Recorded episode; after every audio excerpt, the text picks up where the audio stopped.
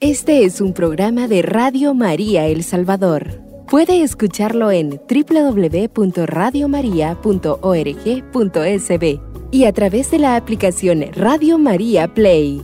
Radio María, más cerca de usted.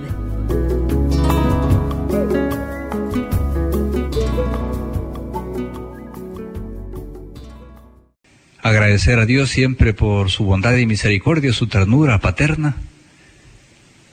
Agradecer por la vida y la salud y por este espacio que nos brinda en esta ocasión para seguir formándonos, para seguir creciendo en nuestra comprensión del amor de Dios manifestado en buena parte pues en su revelación.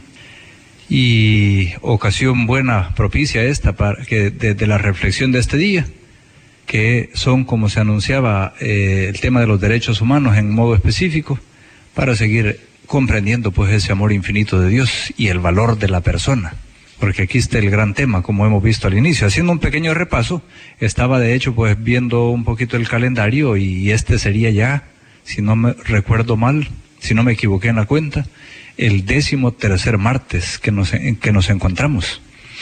Ya tenemos un cierto trayecto, hemos reflexionado hacia grandes rasgos pues como repaso general sobre el tema del origen histórico del corpus doctrina social. Creo que reflexionamos sobre algún otro tema antes, sobre la naturaleza, por supuesto, la naturaleza de la doctrina social, el recorrido histórico de la formación de la constitución de ese corpus doctrina social. Y luego pues en estos últimos encuentros hemos estado reflexionando en torno al tema de la persona humana, y hemos hecho al menos tres encuentros, si no 4 con sobre este tema, porque es el fundamento para que estudiemos luego los grandes principios de la doctrina social, que es un cuerpo, una parte, un área pues fundamentalísima de la doctrina social. No se acaba ahí, pues, y ya hemos dedicado un resto de encuentros para otros temas, como decimos, ¿verdad? Y aparte podríamos dedicar 4 veces más en cantidad de encuentros a muchos otros temas. La familia, mil cosas, el matrimonio, la economía, la política, lo social, la paz, muchos temas. O sea, no nos alcanzarían 2 años para ir a este ritmo pues y terminarnos y ver haciendo un repaso rapidito del compendio. Pero claro, tenemos prácticamente 3 meses más pues para acabar este curso, hasta donde lleguemos. Básicamente creo yo que vamos a lograr ver pues el tema de los principios. Entonces decía, pues previo al tema de los grandes principios de la doctrina social, que no agotan la doctrina social, decía, pero ciertamente son un punto fundamental pues de la doctrina social, está ese tema como previo, ¿verdad? La persona. Y comenzamos reflexionando sobre la persona precisamente en el capítulo 3 del compendio,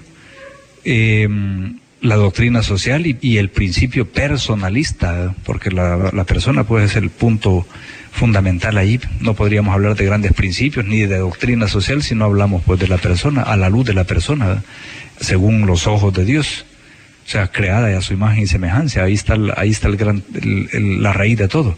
Y precisamente pues otro tema en torno a la persona que vimos después del principio personalista fue la persona humana, imago Dei, o sea, imagen de Dios, ¿verdad? Ahí está la raíz y el fundamento pues de toda la reflexión posterior. Y luego, en tercer lugar, pues dentro del tema de la persona siempre vimos en estos últimos 2 encuentros anteriores las múltiples dimensiones de la persona humana.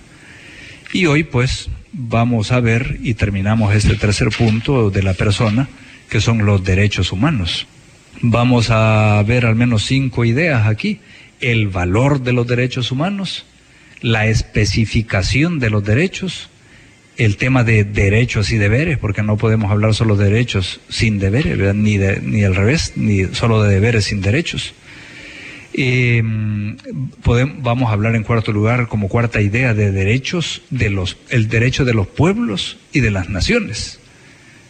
No solo a nivel individual, ¿verdad? Que ahí está la raíz, sino también a nivel de comunidad, de pueblos, de naciones. También se habla ahora de hecho pues de los derechos internacionales, ¿verdad?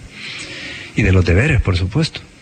Y al final pues vamos a hablar también de colmar la distancia entre la letra y el espíritu, porque hay distancia entre lo escrito, que es bien bonito siempre, ¿verdad?, y lo que de hecho se está viviendo y practicando.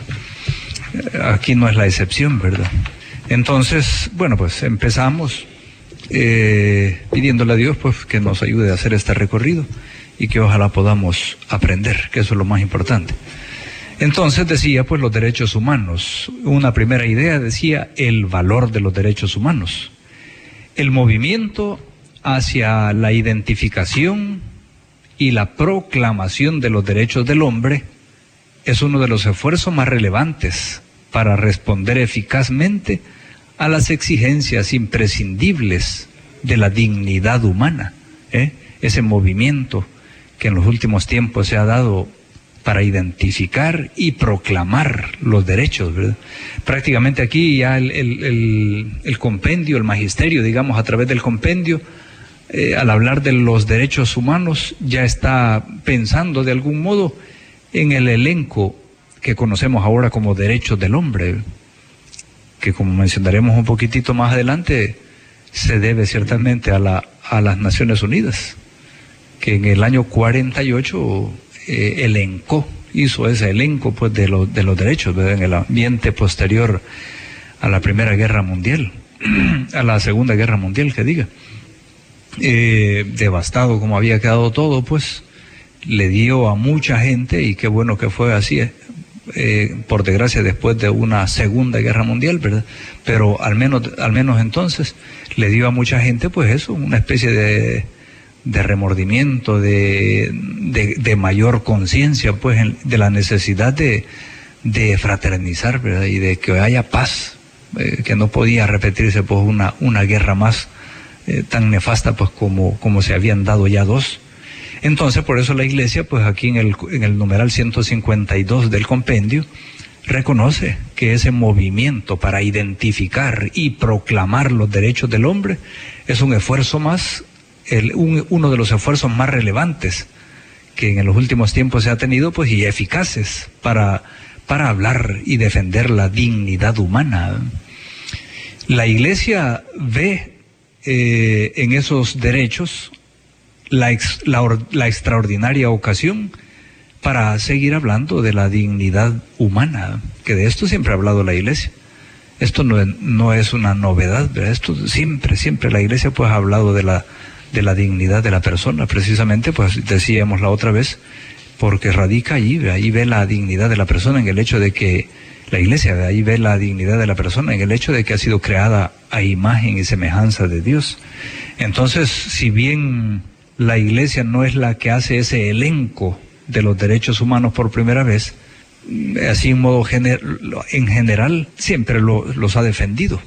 Entonces, el magisterio evalúa positivamente la Declaración Universal de los Derechos del Hombre, así se llama en modo oficial, digamos, Declaración Universal de los Derechos del Hombre. Entonces, y el magisterio de la Iglesia no ha dejado de evaluar positivamente esa Declaración Universal de los Derechos del Hombre, proclamada por las Naciones Unidas, como decía, un 10 de diciembre de 1948, después de la Segunda Guerra Mundial, como decía, pues, que Juan Pablo II ha definido esa Declaración Universal de los Derechos del Hombre como una piedra miliar en el camino del progreso moral de la humanidad. Piedra miliar, para entender la expresión, era una piedra, digamos, tipo una columna circular, de buen tamaño, ¿verdad? Probablemente 40, casi 50 centímetros de circunferencia, diríamos, que los romanos solían poner cada cierta distancia, si no recuerdo mal de lo que medio leí, casi el equivalente a 1,5 kilómetros, un poquito menos, a 1,5 kilómetros de distancia, una piedra de esa, ¿verdad?, de la otra, para medir distancias. Entonces, eran las millas romanas. Entonces, a eso le llamaban piedra miliar, piedra miliar, ¿verdad? Porque más o menos ahí va, pues cada 1000, no sé cuánto era la medida que usaban, pues, pero en nuestra medida, diríamos, equivaldría cerca más o menos a 1,5 kilómetros, más o menos. Entonces así le llamaban, piedra miliar. Entonces el Juan Pablo II pues ha definido esa Declaración de los Derechos del Hombre como una piedra miliar en el camino del progreso moral de la humanidad. Esta frase la dijo San Juan Pablo II en un discurso a la Asamblea General de las Naciones Unidas, un 2 de octubre del 79. Entonces, una expresión fuerte, pues, de parte de Juan Pablo II, una piedra miliar, los derechos del hombre. La raíz, ya lo decía, ya lo adelantaba, la raíz de los derechos del hombre se debe buscar en la dignidad, en su dignidad, ¿verdad?, que pertenece a todo ser humano. Y su dignidad, a su vez, dijimos en los temas anteriores, se debe al hecho de haber sido creada a imagen y semejanza de Dios. Repito, entonces los derechos, ¿cuáles son la raíz? ¿Dónde está la raíz de los derechos humanos, de los derechos del hombre? En su dignidad de persona. Y a su vez, el fundamento de esa dignidad de persona está en el hecho de haber sido creada a imagen y semejanza de Dios. Por eso decía, pues, que aunque como elenco los derechos, así como los conocemos ahora, como elenco, esa Declaración Universal de los Derechos Humanos, un elenco de derechos, es verdad, se debe no a la Iglesia, sino a las Naciones Unidas, ¿verdad? Desde el 48 decía. Pero la Iglesia siempre ha defendido, pues, tanto la dignidad de la persona, el hecho de que es imagen y semejanza de Dios, ¿verdad?, persona, y por tanto tiene una dignidad inmensa, trascendente en ese sentido, inviolable, y también por como consecuencia por los derechos de la persona, ¿verdad? Siempre, la Iglesia siempre, aunque nunca se había hecho un elenco, al elencar los derechos, las Naciones Unidas se le adelantó en ese sentido, pero precisamente, pues, como la Iglesia no está para competir en ese sentido, ¿verdad?, no es que se enoje porque se me adelantaron, ¿verdad?, y me llena de envidia, sino que al contrario, pues, ha evaluado muy positivamente esa Declaración de los Derechos Humanos por parte de las Naciones Unidas. Entonces, decía, pues, la raíz está ahí en la dignidad de la persona, que pertenece a todo ser humano. Esta dignidad, connatural a la vida humana e igual en todas las personas, no depende de cultura, no depende de tiempos, de modas, de costumbres, no depende de colores y razas. Se descubre esa dignidad, connatural a todo ser humano, se descubre y se comprende ante todo con la razón. O sea, somos capaces de descubrir esa dignidad de la persona y sus derechos con la luz de la razón humana. En ese sentido, todo ser humano está capacitado, pues, para descubrirlos y tratar indignamente a una persona no iría en contra, pues, de la luz de la razón, ¿verdad? Entonces el fundamento natural de los derechos, pues, aparece a la luz de la razón. Pero en definitiva también la fe nos ayuda a captarlo mejor, pues, al saber que ha sido creada la persona a imagen y semejanza de Dios.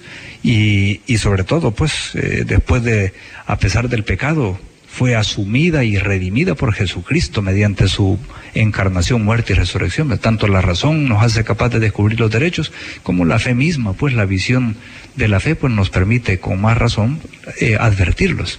Vamos a parar aquí, queridos hermanos. Hacemos una pequeña pausa musical, pues, y volvemos en un par de minutos.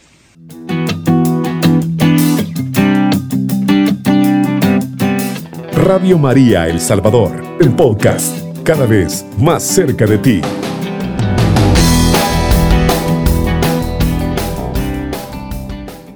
Muy bien, queridos hermanos, retomamos nuestra reflexión, que apenas logré comenzar la reflexión en torno al primer punto, el valor de los derechos humanos, diciendo que la raíz de estos derechos está en la dignidad de la persona, que es común a todo ser humano, y que esa connaturalidad de los derechos, porque se funda ahí en la dignidad común de todo ser humano, los podemos alcanzar con la luz de la razón.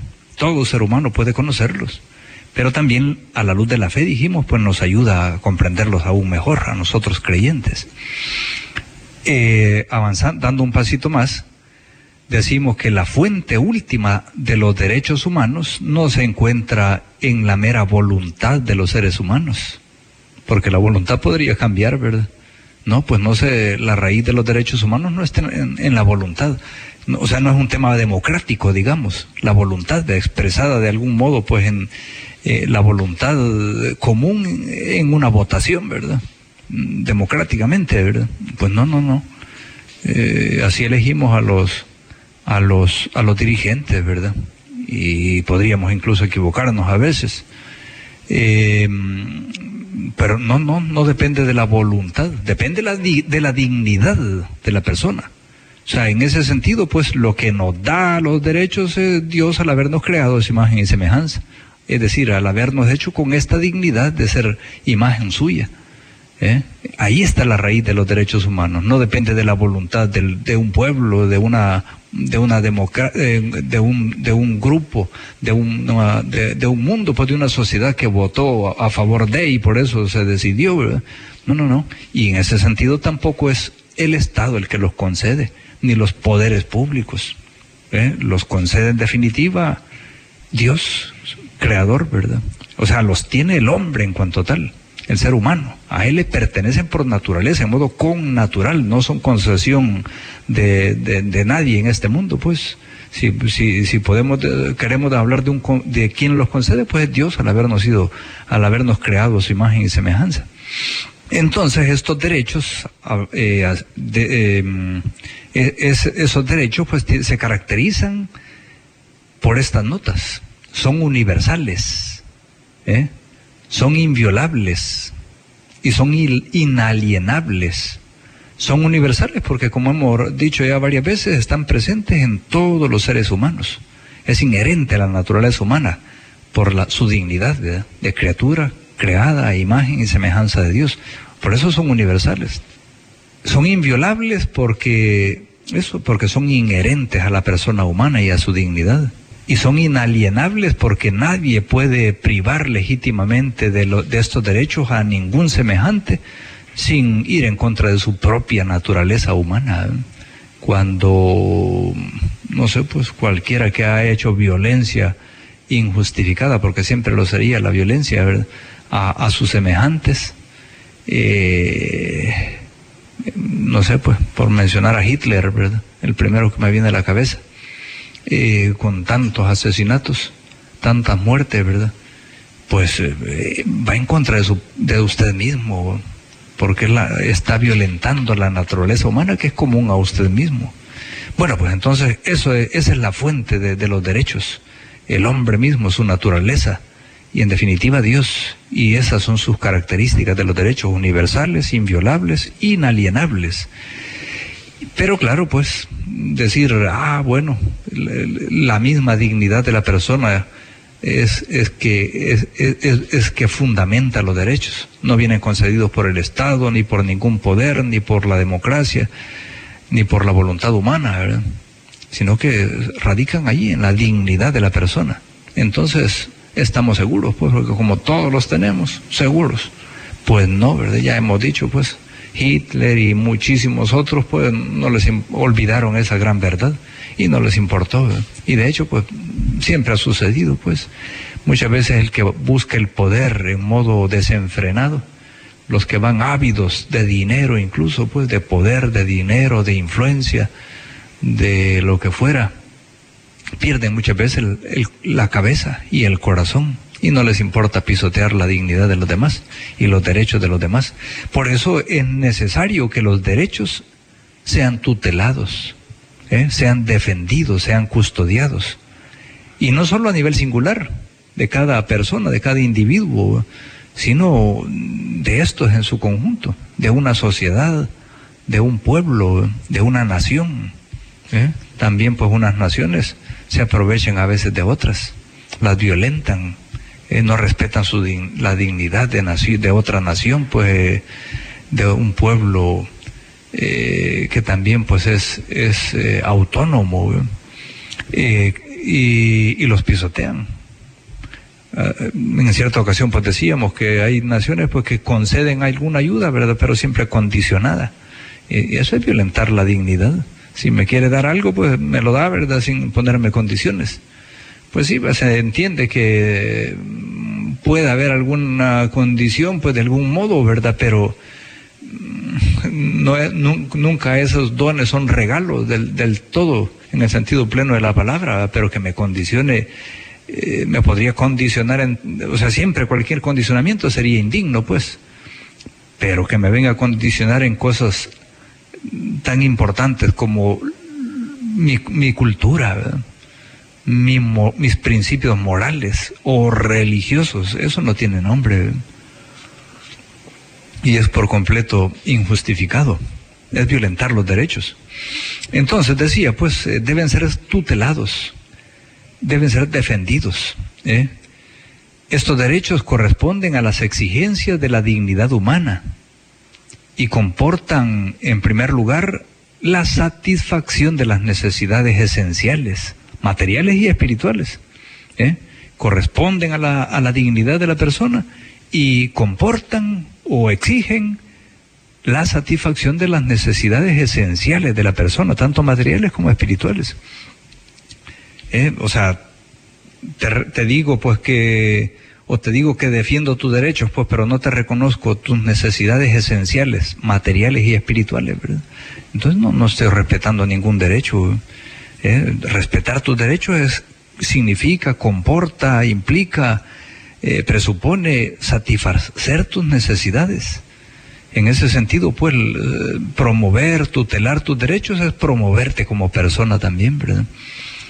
La universalidad y la indivisibilidad son las líneas distintivas de los derechos humanos. Universalidad, indivisibilidad.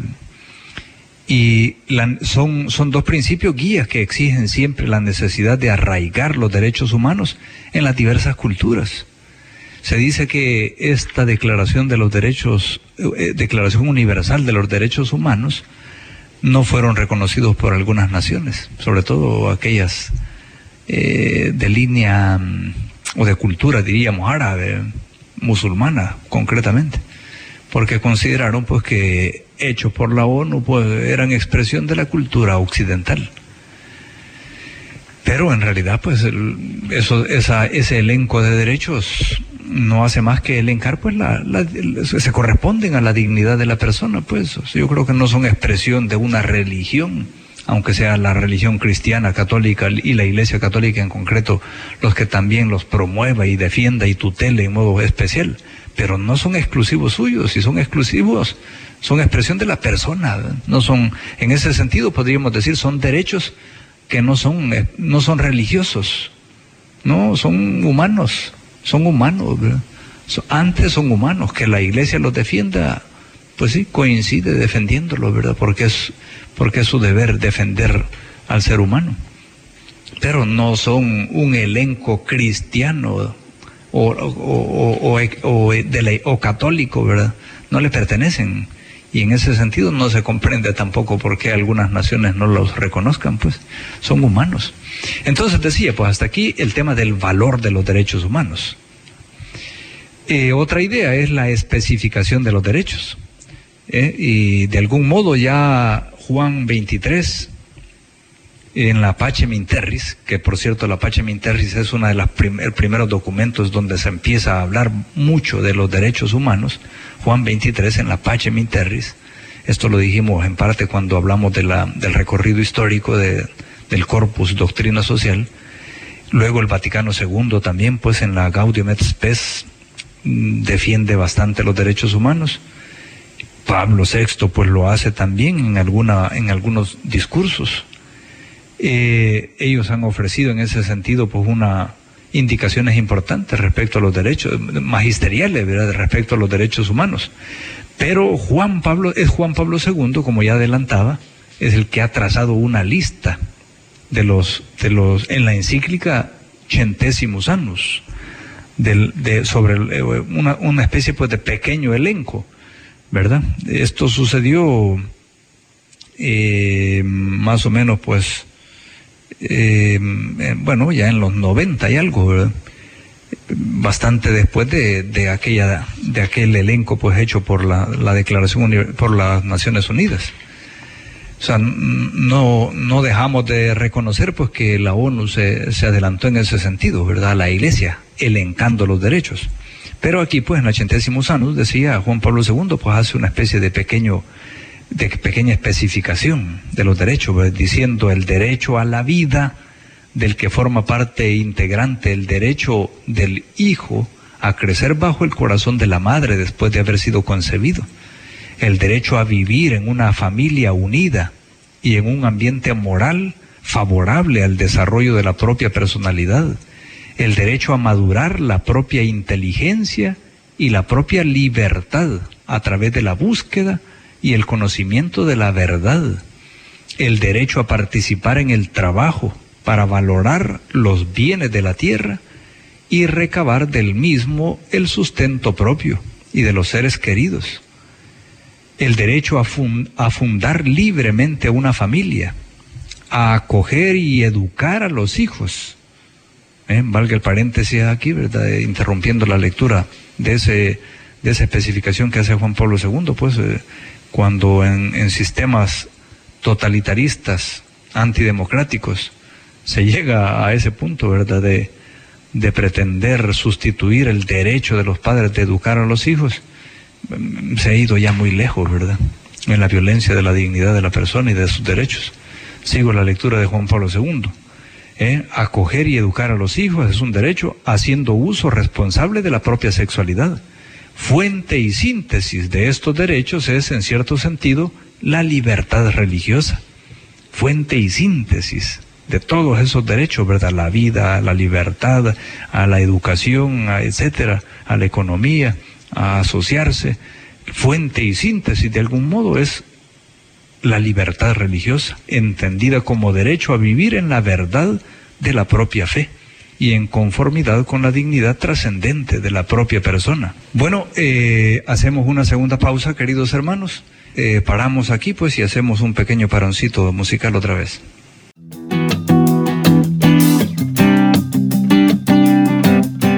Radio María El Salvador, el podcast, cada vez más cerca de ti.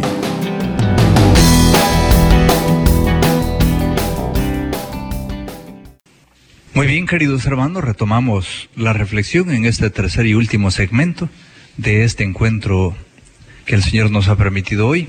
Entonces, hablaba pues de la especificación de los derechos humanos y decía que Juan Pablo II nos trazó una lista en la Centesimus Annus, y que de algún modo pues el derecho a la vida, a la libertad religiosa, a la libertad, a la libertad de asociación, pues de una familia, de constituir una familia, de educar los hijos, de etcétera, pues de una economía, pero se sintetizaba de algún modo, dijimos, en la libertad religiosa, y en ese sentido pues se retoma en el compendio, siempre en el cuerpo del numeral 155, el derecho a la vida, que es de algún modo pues el primer derecho enunciado en ese elenco, no solo físicamente el primero, sino que es por naturaleza pues el primero, ¿verdad? Porque si quitáramos ese, quitamos todos los demás. No tendría sentido de hablar de derecho a la expresión, pues si no me reconocen en primer lugar el derecho a la vida. Y aquí valga el paréntesis, esto lo digo yo, no lo está diciendo aquí en este punto el compendio, reflexión propia, personal, digamos, ¿verdad? Caemos en contradicciones muchas veces en el ámbito del derecho, en las sociedades, porque se llega a hablar de derechos de la persona, humanos, digamos, tan específicos, ¿verdad? Tan específicos, y muchas veces se promueve el aborto. Entonces no tiene sentido que me hable de tantos derechos del ser humano, pues si el derecho más fundamental, el derecho de los derechos, ¿verdad? El derecho donde se fundamentan todo otro derecho, no me lo reconoce. O sea, una sociedad, una nación, un pueblo que es abortista, se contradice. Y no digamos pues cuando no solo se especifican a lo mínimo pues los derechos del ser humano, sino que incluso pues se habla entre comillas, digo yo, pues de derechos de los animales, ¿verdad? Que valga el paréntesis, entre el paréntesis, los animales en sentido estricto no tienen derechos y los especialistas en derecho lo saben seguro, pues desde la teología nosotros lo decimos, que de derecho se puede hablar entre iguales, ¿verdad? Otra cosa, entonces usted promueve pues que es el maltrato animal. No, por supuesto que no solo por a la luz de la razón, sino que también por ser creyentes a la luz de la fe, porque todo es creado porque todo es creación de Dios. O sea, por un principio creacionista, nosotros, el cristianismo tendría que ser, ¿verdad? Tendría que ser el primero que respeta toda la naturaleza, pues, y en ese sentido los animalitos también, pero no porque le tengan derechos en sentido estricto, sino porque tenemos el deber nosotros de respetar la naturaleza, no de destruirla, de custodiarla, de promoverla. Pero no es que haya derechos en sentido estricto. Lo mismo podríamos decir cuando se habla de la historia de los elefantes o de lo que fuera. En sentido estricto no tienen historia, pues si historia la hace el ser humano porque es racional. Bueno, pues entonces decía, pues el derecho a la vida es el primero. O sea, no tiene sentido hablar de derecho a mil cosas si no me reconoce pues el primero de todos, que es la vida. Y de algún modo, pues, no solo el derecho a la vida, sino también el tema de la libertad religiosa. Son como los dos grandes referentes cuando hablamos de los derechos a la luz de la Iglesia, ¿eh? Derecho a la vida y la libertad a la vida, pues, y la libertad religiosa. Luego, damos un pasito más, decimos que no podemos hablar pues de derechos sin hablar a su vez de deberes. Entre ambos hay una complementariedad, una recíproca complementariedad. Por eso en el numeral 156 el compendio dice esto: inseparablemente unido al tema de los derechos se encuentra el relativo a los deberes del hombre, que haya en las intervenciones del magisterio una acentuación adecuada. El magisterio pues no olvida, ¿verdad? No solo habla de derechos, no, también de deberes. Frecuentemente se recuerda en el magisterio la recíproca complementariedad entre derechos y deberes, indisolublemente unidos. En primer lugar, en la persona humana, que es el sujeto titular de los derechos y de los deberes, ¿verdad? Pero también a nivel social, también a nivel de comunidad, a nivel de ciudades, de sociedad, de estado, de nación. Hay derechos y deberes, ¿eh? Y eso lo sabemos, ¿verdad? Es que es de sentido común, pues no, o sea, no se puede hablar de derechos sin deberes, porque si yo hablo de derechos estoy ya suponiendo pues que el otro tiene un deber respecto a mí, ¿verdad? Respecto a mi derecho. O sea, ahí va pues es anejo, digamos, ¿verdad? El tema de derechos y deberes, ¿eh? Y solo así, de hecho, pues solo hablando de ambas caras de la moneda, se puede realmente equilibrar el asunto. Porque si solo pretendiéramos hablar de derechos, ¿verdad? Y yo tengo derechos, absolutizando el asunto, termina violentando la dignidad de los demás. Entonces, ahorita me viene a la cabeza, pues el hecho de que a nivel internacional, pues ahora se pone con esto de la no contaminación, ¿verdad?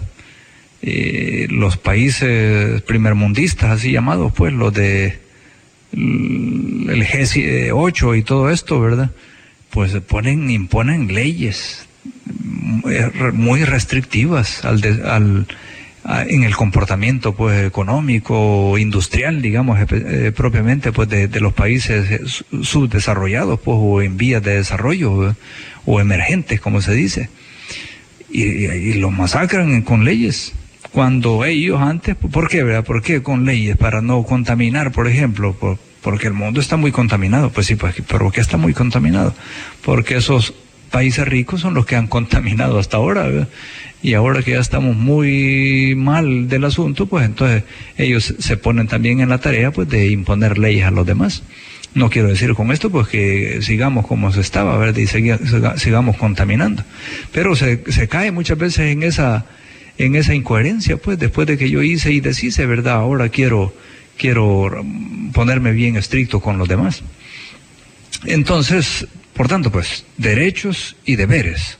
Recíproca complementariedad entre ambos aspectos.